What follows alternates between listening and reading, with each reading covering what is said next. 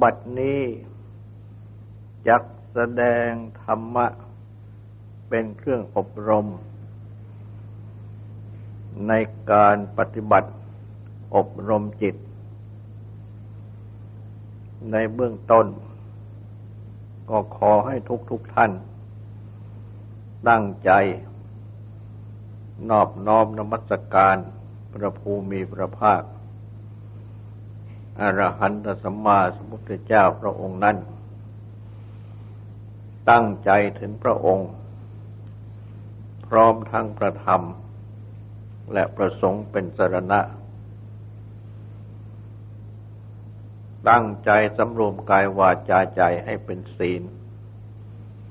ทำสมาธิในการฟัง เพื่อให้ได้ปัญญาในธรรม จิตภาวนาการอบรมจิต พระพุทธเจ้า ได้ทรงตรัสสั่งสอนให้กระทำและได้ตรัสไว้ว่า จิตนี้ เป็นธรรมชาติที่ประพัดสอนคือผุดผ่อง แต่เศร้าหมองไป เพราะอุปกิเลสคือเครื่องเศร้าหมองจิตทั้งหลาย ที่จรเข้ามา อันได้แก่อารมณ์ อันเป็นที่ตั้งของกิเลส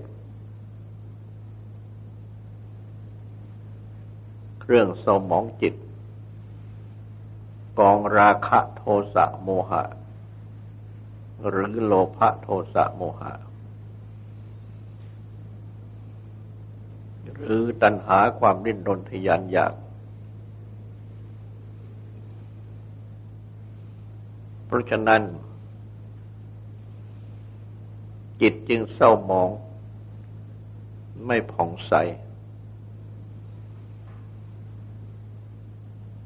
แต่ว่าจิตนี้วิมุตต์คือหลุดพ้น จาก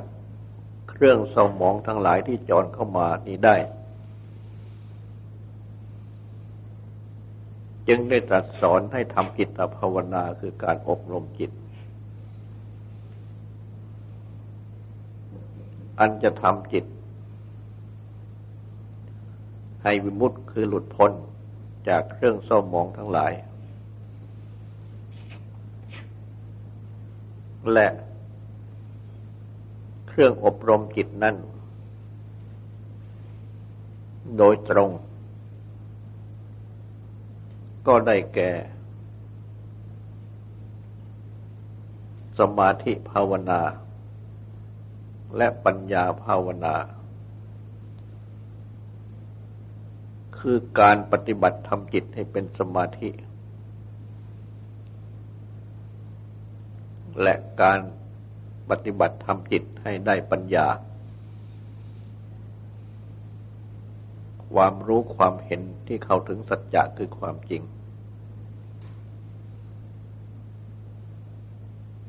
จิตภาวนาดังกล่าวนี้ ก็ต้องอาศัย มีศีลเป็นภาคพื้น จึงต้องมีการปฏิบัติในศีล ตามสิกขาบทบัญญัติที่พระพุทธเจ้า ได้ทรงบัญญัติไว้เป็นวินัยสำหรับคารวะก็เช่น วินัยห้าข้อที่เรียกว่าศีลห้า วินัยแปดข้อที่เรียกว่าศีลแปดสำหรับบรรพชิตคือภูโบสก็ได้กับวินัยสิบข้อที่เรียกว่าศีลสิบสำหรับสมณเณรวินัยสองร้อยยี่สิบเอ็ดข้อ อันเรียกว่าศีลสองร้อยยี่สิบเจ็ดสำหรับภิกษุ การมาปฏิบัติตามวินัย เว้นข้อที่พระพุทธเจ้า ตรัสสั่งให้เว้นทำตามข้อที่ตรัสสั่งให้ทำเรียกว่าศีล มีข้อ น้อยหรือมาก ตามจำนวนของวินัย น้อยหรือมากข้อ ดังกล่าว ฉะนั้น จะชื่อว่ามีศีลก็ต้องมีวินัย และเมื่อมีวินัยก็ชื่อว่ามีศีล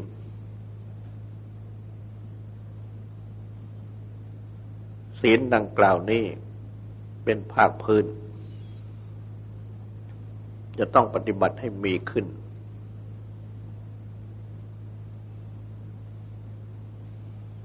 และจะต้องมีการปฏิบัติ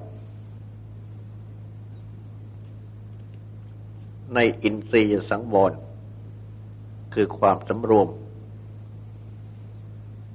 อินทรีย์ที่แปลว่าเป็นใหญ่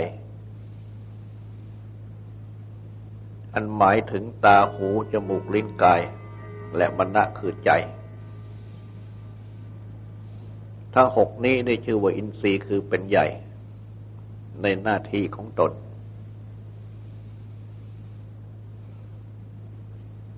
ตาเป็นใหญ่ในการเห็นรูป หูเป็นใหญ่ในการฟังเสียง จมูกเป็นใหญ่ในการทราบกลิ่น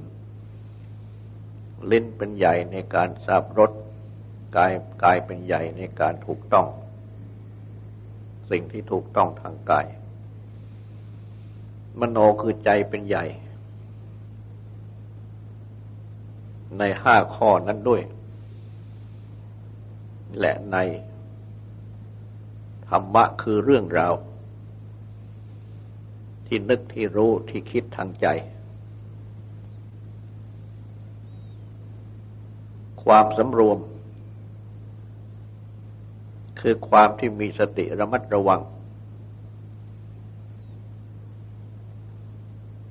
ทางตา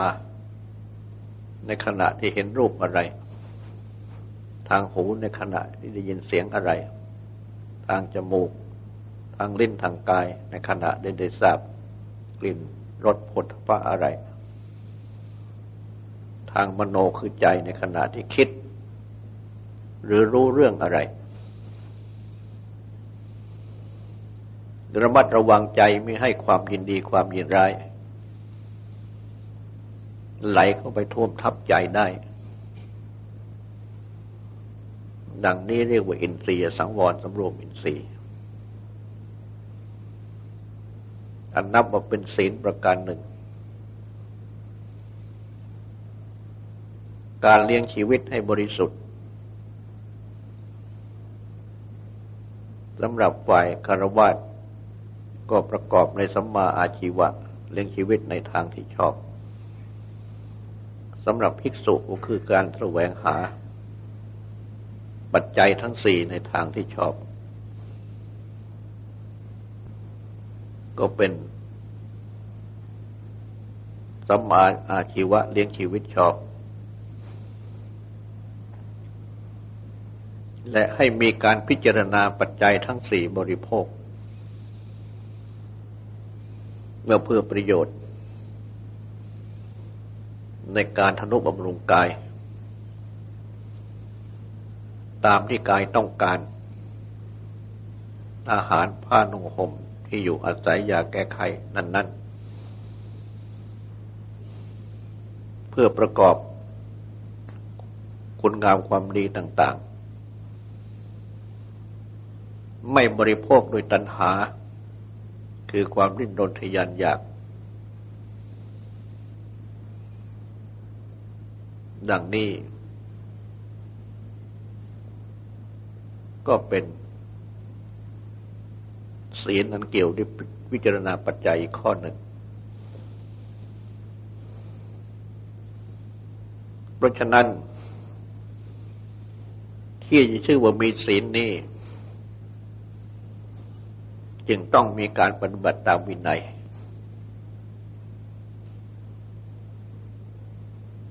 ทั้งฝ่ายบรรพชิตและทั้งฝ่ายครือขัด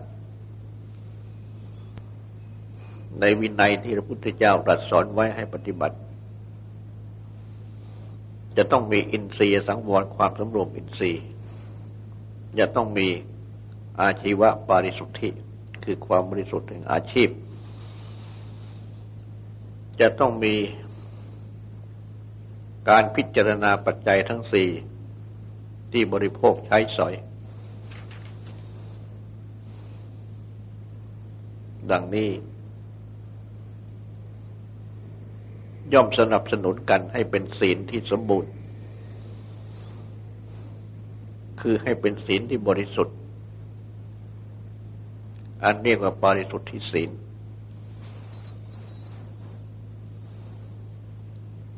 และก็มีศีลเป็นภาคพื้น ปฏิบัติทางสมาธิทำจิตให้ตั้งมั่นอยู่ในกรรมฐาน ให้จิตมีอารมณ์เป็นอันเดียว สงบจากนิวรณ์คือกามและอกุศลธรรมทั้งหลาย และปฏิบัติทางปัญญา คือพิจารณา สังขารคือสิ่งผสมปรุงแต่งทั้งหลาย เช่นนามารูป ว่าอนิจจคือไม่เที่ยง เป็นสิ่งที่เกิดดับ ทุกขะคือเป็นทุกข์ ต้องถูกความเกิดดับบีบคั้นอยู่ตลอดเวลา เป็นอนัตตา ไม่ใช่อัตตาตัวตน คือไม่ควรยึดถือว่า เอตังมะมะนี่เป็นของเรา เอโซหมัสมิเราเป็นนี่ เอโซเมอัตตา นี่เป็นตัวตนของเรา กล่าวสั้น คือไม่ยึดถือว่าตัวเราของเรา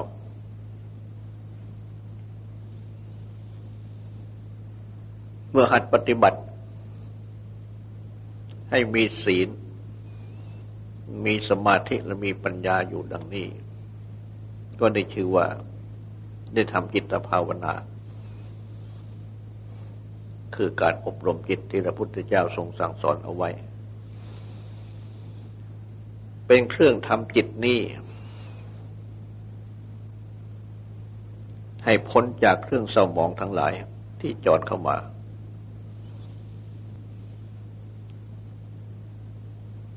ทั้งที่เป็นของเก่าและทั้งที่เป็นของใหม่ เป็นของเก่าคือว่าที่จอนเข้ามา หมักดอง อิงแอบ อาศัยอยู่ในจิตแล้ว อย่างที่เป็นของใหม่คือที่ จะเข้ามาทางทวันทั้งหก คือทางช่องตาหูจมูกเลี้ยงกายและมันน่าคือใจ โดยเป็นอารมณ์คือเรื่อง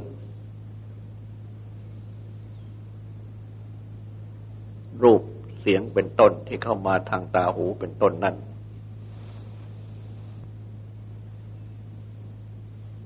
เมื่อป้องกันของใหม่ไม่ให้เข้ามาได้ก็ชื่อว่า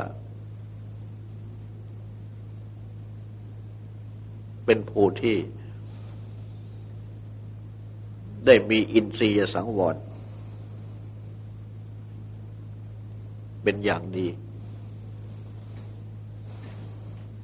อินทรียสังวรข้อนี้จึงเป็นอุปการะ เป็นอุปการะแก่สมาธิ ใกล้ชิดแก่สมาธิมาก นับเป็นศีล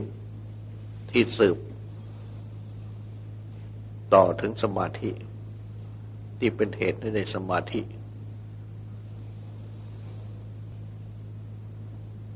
ผู้ที่ปฏิบัติดังนี้อยู่เนืองๆชื่อว่าผู้ที่ปฏิบัติธรรมะ เป็นสัมมาทิฏฐิคือเป็นผู้ที่มีความเห็นชอบ และเป็นผู้ที่ปฏิบัติเข้าทางเข้าทางมักมีองค์แปด หรือย่อลงก็เข้าทางศีลสมาธิปัญญา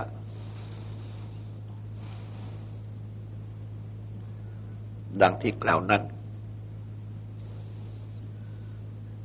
และเมื่อปฏิบัติอยู่ดังนี้ ก็ชื่อว่า เป็นผู้ที่ปฏิบัติ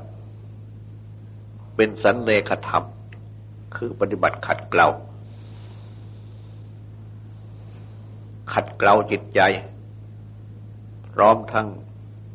กายและวาจาให้ดีทำให้เป็นผู้ที่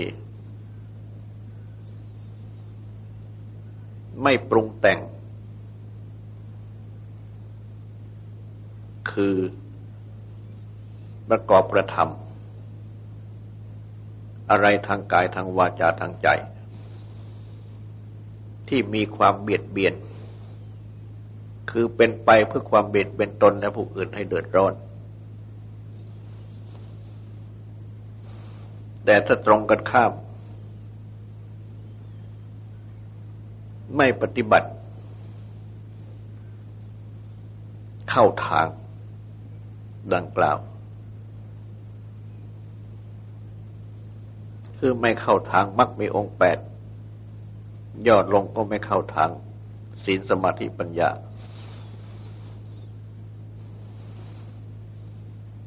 แต่ว่าปฏิบัติเข้าทางของกิเลส ของตัณหา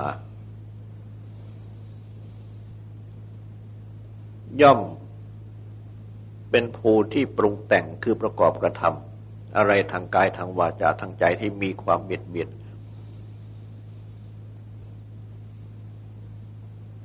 เบียดเบียน ตนและผู้อื่นให้เดือดร้อน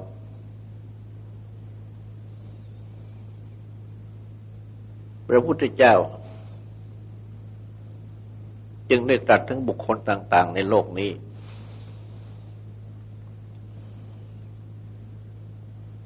ว่ามีอยู่สามจำพวก คือจำพวกหนึ่ง เป็นภูที่ปรุงแต่ง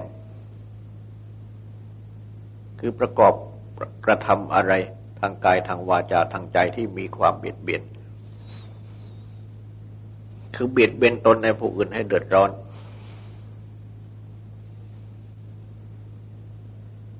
ย่อมเข้าถึงโลกที่มีความเบียดเบียน คือที่มีความทุกข์เป็นเครื่องเบียดเบียนย่ ย่อมต้องพบกับสัมผัส คือสิ่งถูกต้องที่มีความเบียดเบียน คือที่มีความทุกข์เป็นเครื่องเบียดเบียน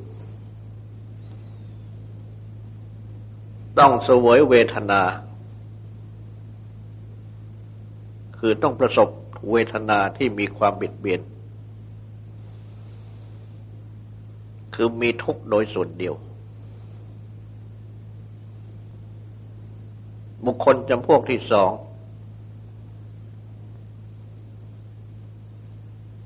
ได้แก่บุคคลที่ไม่ปรุงแต่ง คือไม่ประกอบกระทำอะไร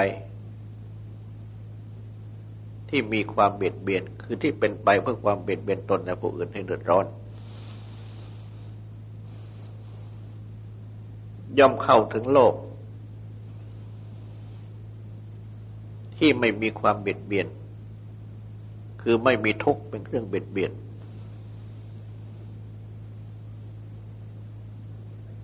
ย่อมถูกต้องกับสัมผัส ที่ไม่มีความเบียดเบียน คือไม่มีทุกข์เป็นเครื่องเบียดเบียน ย่อมเสวยเวทนาที่ไม่มีความเบียดเบียน คือไม่มีทุกข์เป็นเครื่องเบียดเบียน คือที่เป็นสุขโดยส่วนเดียว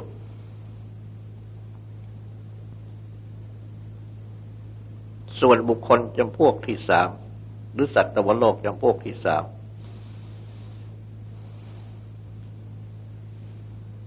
ก็ได้แก่ภูที่ปรุงแต่งคือประกอบกระทำอะไร ทางกายทางวาจาทางใจ ที่มีความเบียดเบียนบ้าง ไม่มีความเบียดเบียนบ้าง คือที่เป็นไปเพื่อความทุกข์เป็นเครื่องเบียดเบียน แก่ตนเองและผู้อื่นบ้าง ไม่เป็นไปเพื่อความเบียดเบียนตนและผู้อื่นบ้าง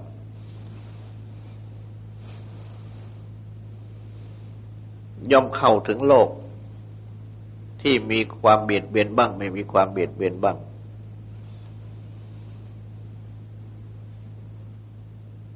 ย่อม ถูกกระทบด้วยสัมผัส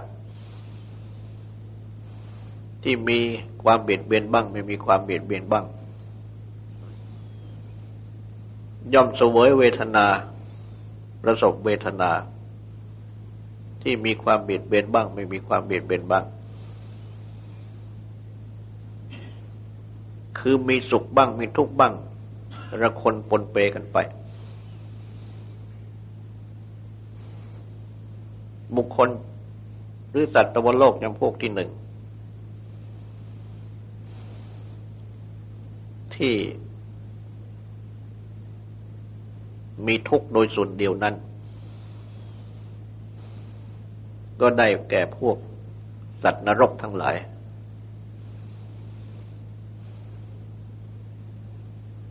จำพวกที่มีสุขโดยส่วนเดียวนั้น ก็เช่นพวกเทพ ชั้นสุภกินหะจำพวกที่มีสุขบ้างทุกบ้างระคนปนเปกันนั่น ก็ได้แก่จำพวกมนุษย์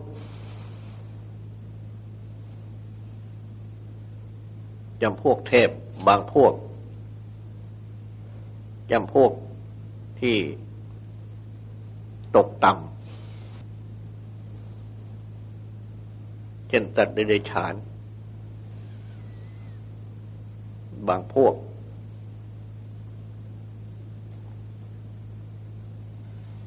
พระพุทธเจ้าตรัสไว้ดังนี้ก็เป็นการรับรอง พระพุทธภาษิตที่ตรัสไว้เองว่า กรรมย่อมจำแนก สัตว์บุคคลให้เป็นต่าง ๆ กัน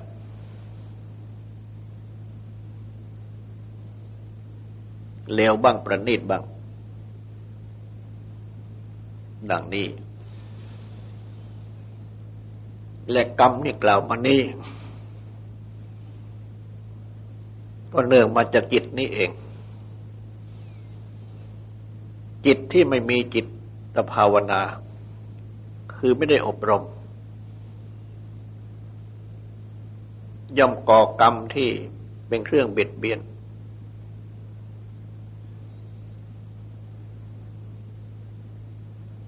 ส่วนจิตที่มีจิตภาวนาการอบรม ย่อมก่อกรรมที่ไม่เป็นเครื่องเบียดเบียน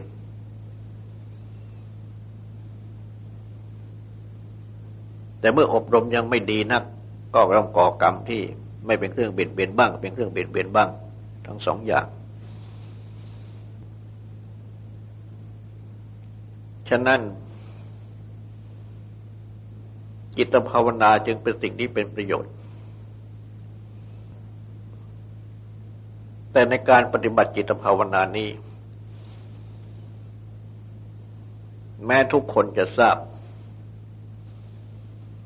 แต่การปฏิบัติที่จะให้ได้รับผล น้อยหรือมากเพียงไรนั้นย่อมเกี่ยวกับเหตุปัจจัย ประกอบ กล่าวคือ อินทรีย์อันได้แก่พื้นของความดี ที่เรียกว่าอินทรีย์เหมือนกัน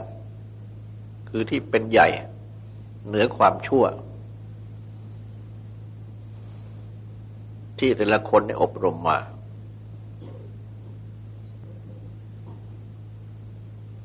กับอาศัยปัจจุบัน คือการปฏิบัติ คือถ้าหากว่า ไม่ปฏิบัติ หรือแม้ปฏิบัติก็ปฏิบัติย่อหย่อน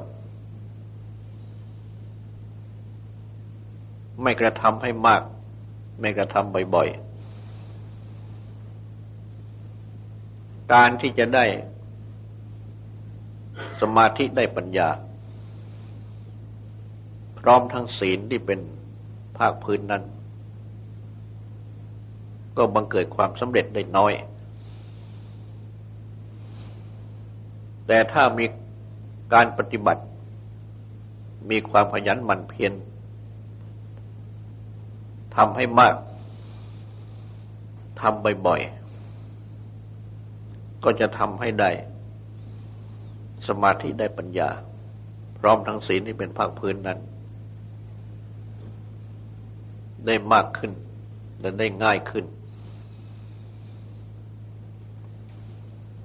ฉะนั้นความสำคัญจึงอยู่ที่ปัจจุบัน คือการที่ปฏิบัติ ให้มาก ปฏิบัติอยู่บ่อยๆ เนืองๆ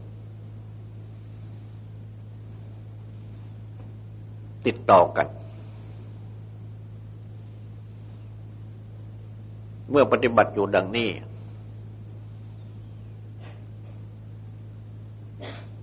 การปฏิบัติของตนในวันนี้ ถึงวันพรุ่งนี้ การปฏิบัติในวันนี้ก็จะเป็นอินทรีย์ เพราะฉะนั้น เมื่อปฏิบัติอยู่เสมอๆดังนี้ สมมติว่าสักเจ็ดวัน ถึงวันที่เจ็ดหกวันที่ล่วงแล้วนั้น ก็เป็นอินทรีย์ คือเป็นคุณธรรมที่ บังเกิดขึ้นในจิตใจ บรรจุอยู่ในจิตใจ สั่งสมอยู่ในจิตใจ เป็นอินทรีย์หรือเรียกอีกคำหนึ่งว่าเป็นบารมี อยู่ในจิตใจ อันเป็นเครื่องอุดหนุนให้การปฏิบัติ ต่อต่อไป เป็นไปได้สะดวกขึ้น อุดหนุนให้มีชันทะวิริยะ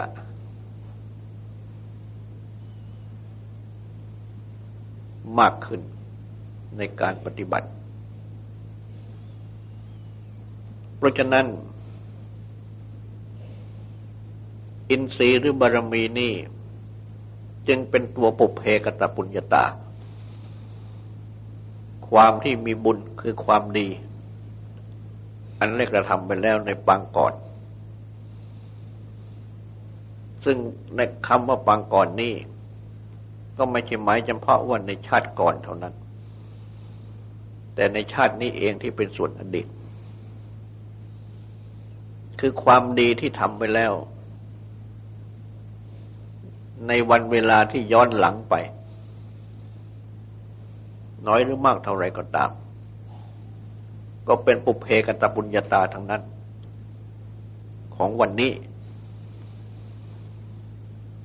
อย่าทุกๆคนนั้นเมื่อเมเมื่อมีปุเพกตปุญญาตาในวันหลังๆ มันหนุนอยู่ การปฏิบัติในวันนี้ ก็จะเป็นไปดี ความดำรงอยู่ในวันนี้ก็จะเป็นไปดี โดยอาศัย บุเพกตปุญญาตาหนุนหลัง หรืออาศัยอินทรีย์ ก็ได้อันเป็นภาคพื้น ที่อบรมสั่งสมมา คือความดีหรือคุณธรรมที่เป็นใหญ่เหนือความชั่ว ที่ทุกๆคนอบรมสั่งสมมา ทุกๆวันนั้นไม่หายไปไหน ยังสั่งสมรักษาอยู่ในจิตใจนี้เองพอกพูนอยู่ในจิตใจนี้เอง เป็นอินทรีย์คือเป็นใหญ่ หรือเป็นบารมีคือความดีที่สั่งสมมา และดังได้กล่าวแล้วว่า อินทรีย์ที่กล่าวนี้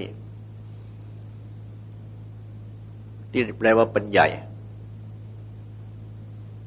ก็มีความหมายง่าย ๆว่า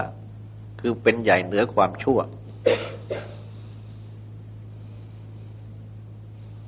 ให้ตรวจดูที่ใจตนเองก็จะเห็นได้ว่ามันตนเองนั้นได้รักษาศีลมาเป็นอาจิต ทำสมาธิ ปฏิบัติทางปัญญาอยู่เสมอ เป็นความดีที่สั่งสมมา ใจตนเองจะน้อมไปในความดีได้ง่าย แต่จะน้อมไปในความชั่วได้ยาก หรือไม่ได้ เช่นจะน้อมไปว่าเราจะฆ่าเขา เราจะลักของของเขาเป็นต้น น้อมไปยาก แต่น้อมไปในความดีว่า เราจะรักษาศีลให้ยิ่งขึ้น จะทำสมาธิทำปัญญาให้ยิ่งขึ้นก็ได้ง่ายขึ้น ดังนี้แสดงว่าภูมิชั้นของจิตนั้น ขึ้นสูง อยู่เหนือความชั่วเป็นโดยลำดับ จึงได้มีพระพุทธภาษิตตรัสเอาไว้ว่า อันความชั่วนั้นคนชั่วทำง่าย คนดีทำยาก ส่วนความดีนั้นคนชั่วทำยาก คนดีทำง่าย ดังนี้ ฉะนั้นการที่มาปฏิบัติทำจิตภาวนา ทางสมาธิทางปัญญาอยู่เสมอ พร้อมทั้งมีศีลเป็นภาคพื้นอยู่เป็นประจำย่อมเป็นการปฏิบัติสั่งสมอินทรีย์ คือความดีที่เหนือความชั่ว สั่งสมบารมีคือความดีขึ้นโดยลำดับ ต่อไปนี้ก็ขอให้ตั้งใจฟังสวดตั้งใจทำความสงบสืบต่อไป